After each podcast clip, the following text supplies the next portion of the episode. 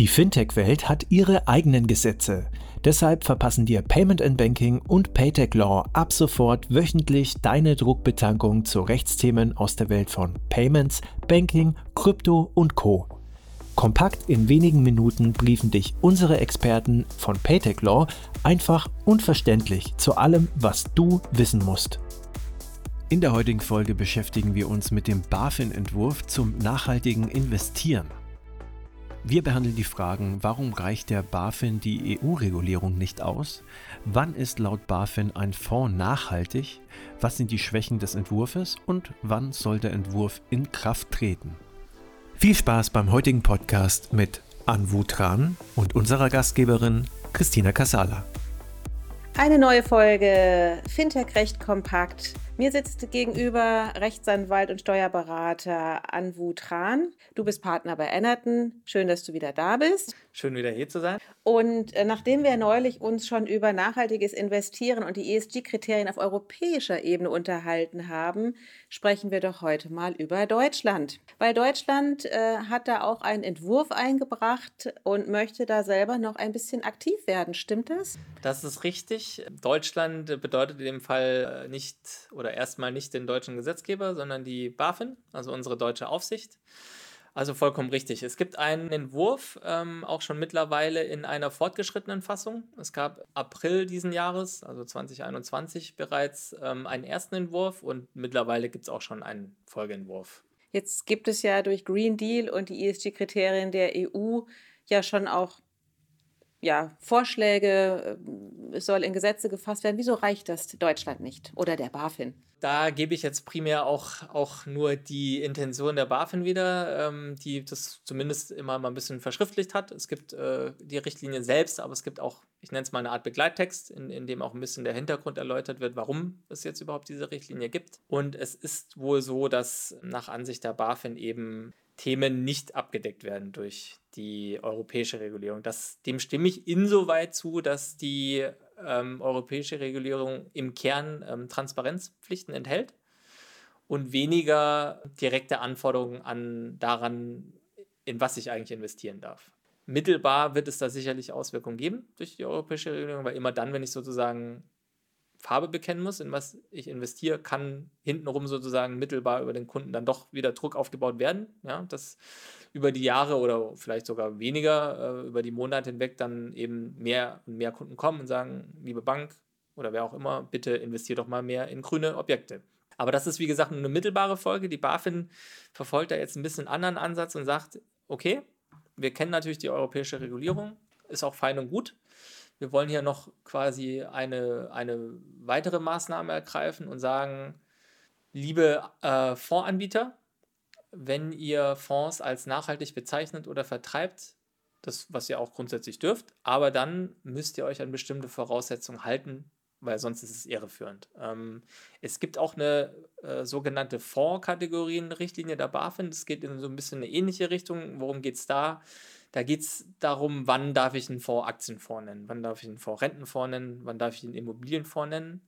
Auch hier jetzt bei dieser neuen Richtlinie, die im Entwurf ist, geht es letzten Endes in der Tat ja im Kern darum, dass der Verbraucher nicht oder der Anleger in dem Fall nicht irregeführt wird. Dafür hat die BaFin eben von ihrer Rechtsetzungskompetenz Gebrauch gemacht und eben diese Richtlinie jetzt im Entwurf vorgestellt. Ja.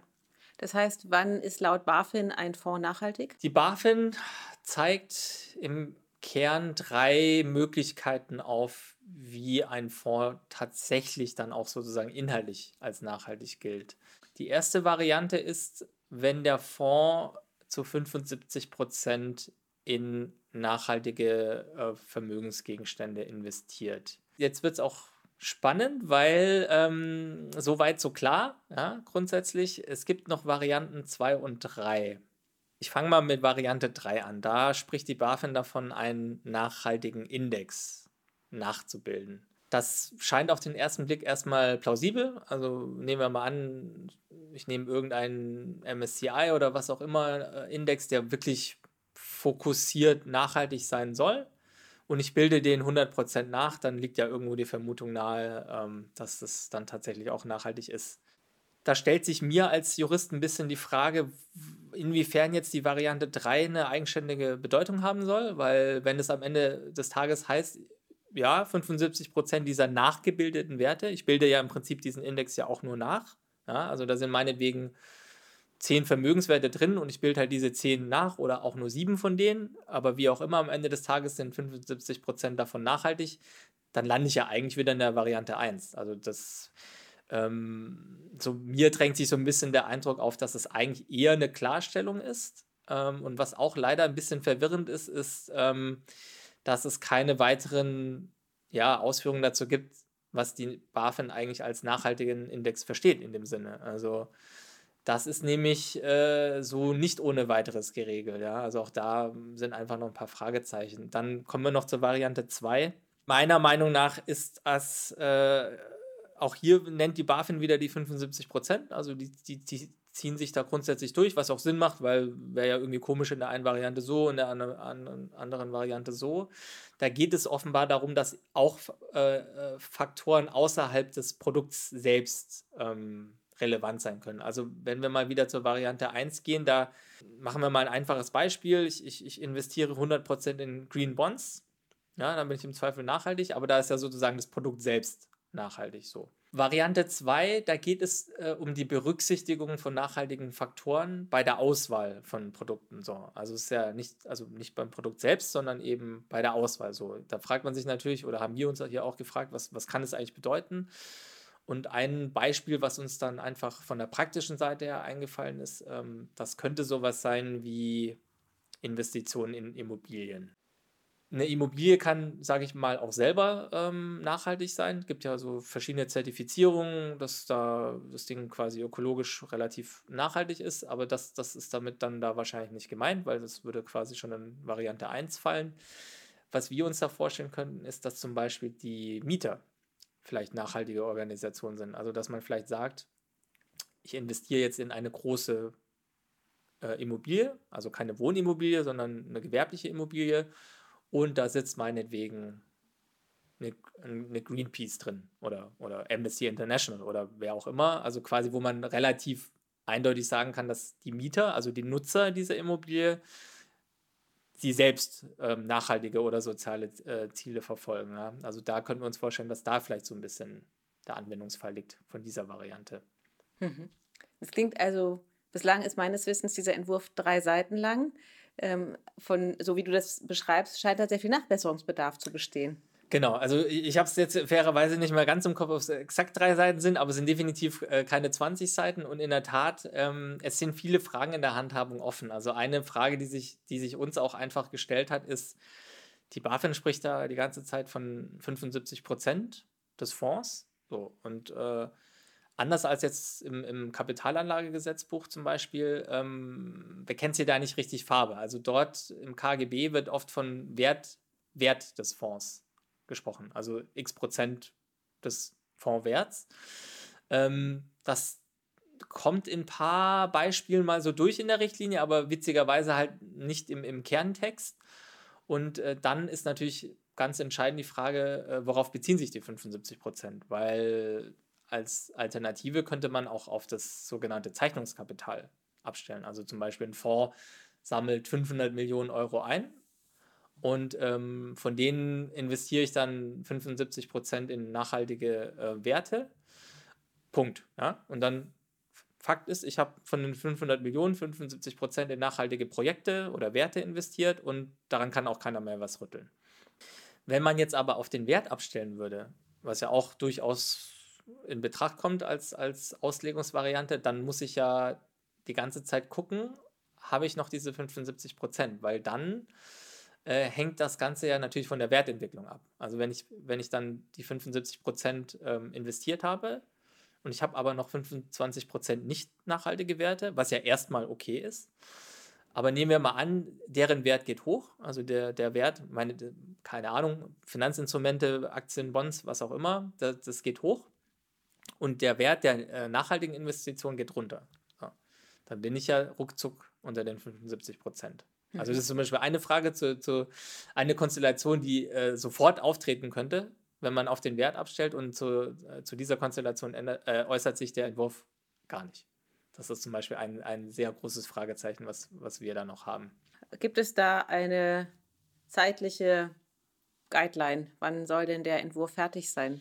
Offensichtlich besteht ja nach wie vor sehr viel Diskussionsbedarf. Ja, das ist richtig. Es gibt auch zahlreiche Stellungnahmen, die eben von, von Interessenverbänden oder generell Marktteilnehmern, die davon natürlich betroffen wären, ähm, bei der BaFin eingegangen sind. Mir persönlich ist noch nicht bekannt, äh, wie die BaFin darauf reagiert hat. Also die Konsultationsfrist äh, endete Mitte September, wenn ich mich richtig erinnere. Das ist jetzt ja auch schon ein paar Wochen her und immer gibt es noch keinen finalen Entwurf. Jetzt nähern wir uns natürlich dem Jahresende. Also eine Prognose wage ich, wage ich gar nicht abzugeben, wann, wann die Richtlinie kommt. Jedenfalls, wenn sie kommt, wird sie, so wie sie zuletzt äh, entworfen war, sofort in Kraft treten. Und es ist tatsächlich äh, in Teilen schon so, dass sie eigentlich schon Wirkung entfaltet, weil, ähm, was auch ein bisschen ungewöhnlich ist in rechtlicher Hinsicht, aber die BaFin hat gesagt, und das kam auch erst im letzten Entwurf, es gab einen ersten Entwurf schon im April, aber jetzt hat sie im jüngsten Entwurf gesagt, ähm, dass äh, Publikumsfonds, und nur Publikumsfonds werden übrigens von dieser Richtlinie erfasst, bei der BaFin liegen zur Genehmigung. Also was passiert da? Da werden äh, die Anlagebedingungen genehmigt. Also bei Publikumsfonds, die sozusagen auch an, dem Brei an das breite Publikum, deswegen heißen sie so, gerichtet sind, also auch an Kleinanleger vor allem, ähm, die ja grundsätzlich mal schutzbedürftiger sind als, als institutionelle Anleger, ähm, genehmigt die BaFin die Anlagebedingungen. Ja? Also, weil da spielt ja die Musik, da steht drin, in was investiert der Fonds und das möchte sich die BaFin angucken und auch freigeben. Ähm, sie hat gesagt im jüngsten Entwurf, dass diese Freigabe, also diese Genehmigung der Anlagebedingungen nur erfolgen kann, wenn ähm, eben diese Anforderungen aus dem Entwurf witzigerweise eingehalten werden. Also obwohl das noch im Entwurf ist, ist es für Fonds, die jetzt zur, äh, zur Genehmigung eingereicht werden, schon eigentlich wirksam. Also rein faktisch gilt diese Richtlinie eigentlich sogar in Teilen schon. Ja? Was natürlich auch so als Jurist ähm, finde ich das ein bisschen bedenklich, aber es ist so und das ist auch kein Einzelfall. Es gibt auch äh, in, in, Gesetzgebungsverfahren äh, immer wieder sozusagen eine, eine faktische Wirkung schon, bevor das Gesetz eigentlich final in Kraft tritt. Okay, es besteht weiterhin viel Diskussionsbedarf und äh, auch noch viel juristisches Nachschärfen offenbar. Das wäre, sage ich mal, nicht nur von mir der Wunsch, eher aus, aus der Juristensicht, aber sicherlich vor allem aus, aus der Branchensicht, ja. ja. Okay, ja, vielen Dank, Anwu, zum Thema nachhaltiges Investieren, Richtlinie für nachhaltige Investments in Deutschland. Spannendes Thema. Vielen Dank. Das war alles legal. Fintech recht kompakt für dieses Mal. Wir freuen uns, wenn ihr uns auf eurer Lieblings-Podcast-Plattform abonniert. Übrigens, wenn ihr noch tiefer in die Welt des Fintech-Rechts eintauchen wollt, dann abonniert unbedingt auch Paytech Talk, der Podcast von Payment Technology Law. Dort steigen Alresa, Frank und ihre Kollegen noch deutlich tiefer in komplexe Materien ein. Viel Spaß dabei und bis zum nächsten Mal bei Alles Legal, Fintech recht kompakt.